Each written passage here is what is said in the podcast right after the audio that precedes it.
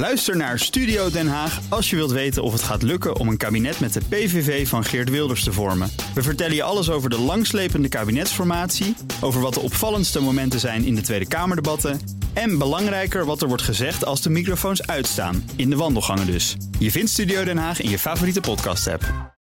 De column van Jaap Jansen. In de kabinetsformatie lijkt het nu snel te gaan. Er worden meters gemaakt en knopen doorgehakt.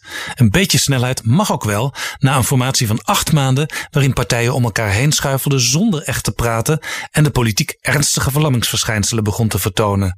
Eindelijk een akkoord, eindelijk een nieuw kabinet. Maar zijn alle grote plannen wel uitvoerbaar? Voor het klimaatbeleid en de energietransitie zijn technologisch geschoolde mensen nodig en daarvan komt Nederland er zo'n 60.000 tekort. Hoe plechtig we in Glasgow ook onze belofte hebben bevestigd, zo worden de klimaatdoelen niet gehaald. En dat de intensive cares opnieuw vol liggen, komt door corona, maar ook door tekort aan personeel. De IC's kunnen niet eens worden uitgebreid omdat er geen mensen zijn.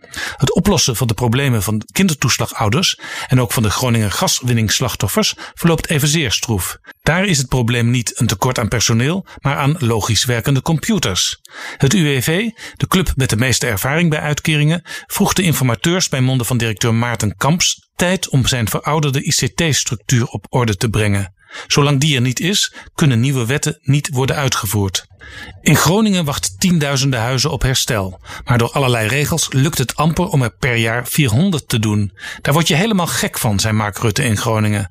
Ook in dit geval zijn er andere regels en betere computers nodig. Maar, beseft ook Rutte, voordat die zijn ingevoerd is de winkel weer twee jaar dicht. Elke poging tot verbetering leidt dus tot nieuwe problemen, die ook weer opgelost moeten worden. Intussen klaagt Kamervoorzitter Vera Bergkamp over de lange duur van de formatie. En terecht. Maar de Kamer zelf laat ook steken vallen.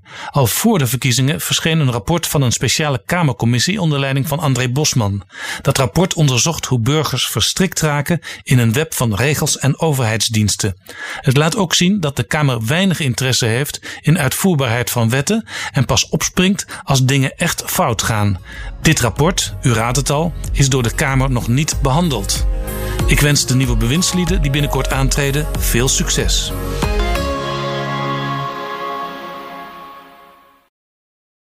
Ook Harm Edens vind je in de BNR-app. Je kunt BNR Duurzaam niet alleen live luisteren in de app, maar ook terugluisteren als podcast, zoals al onze podcasts.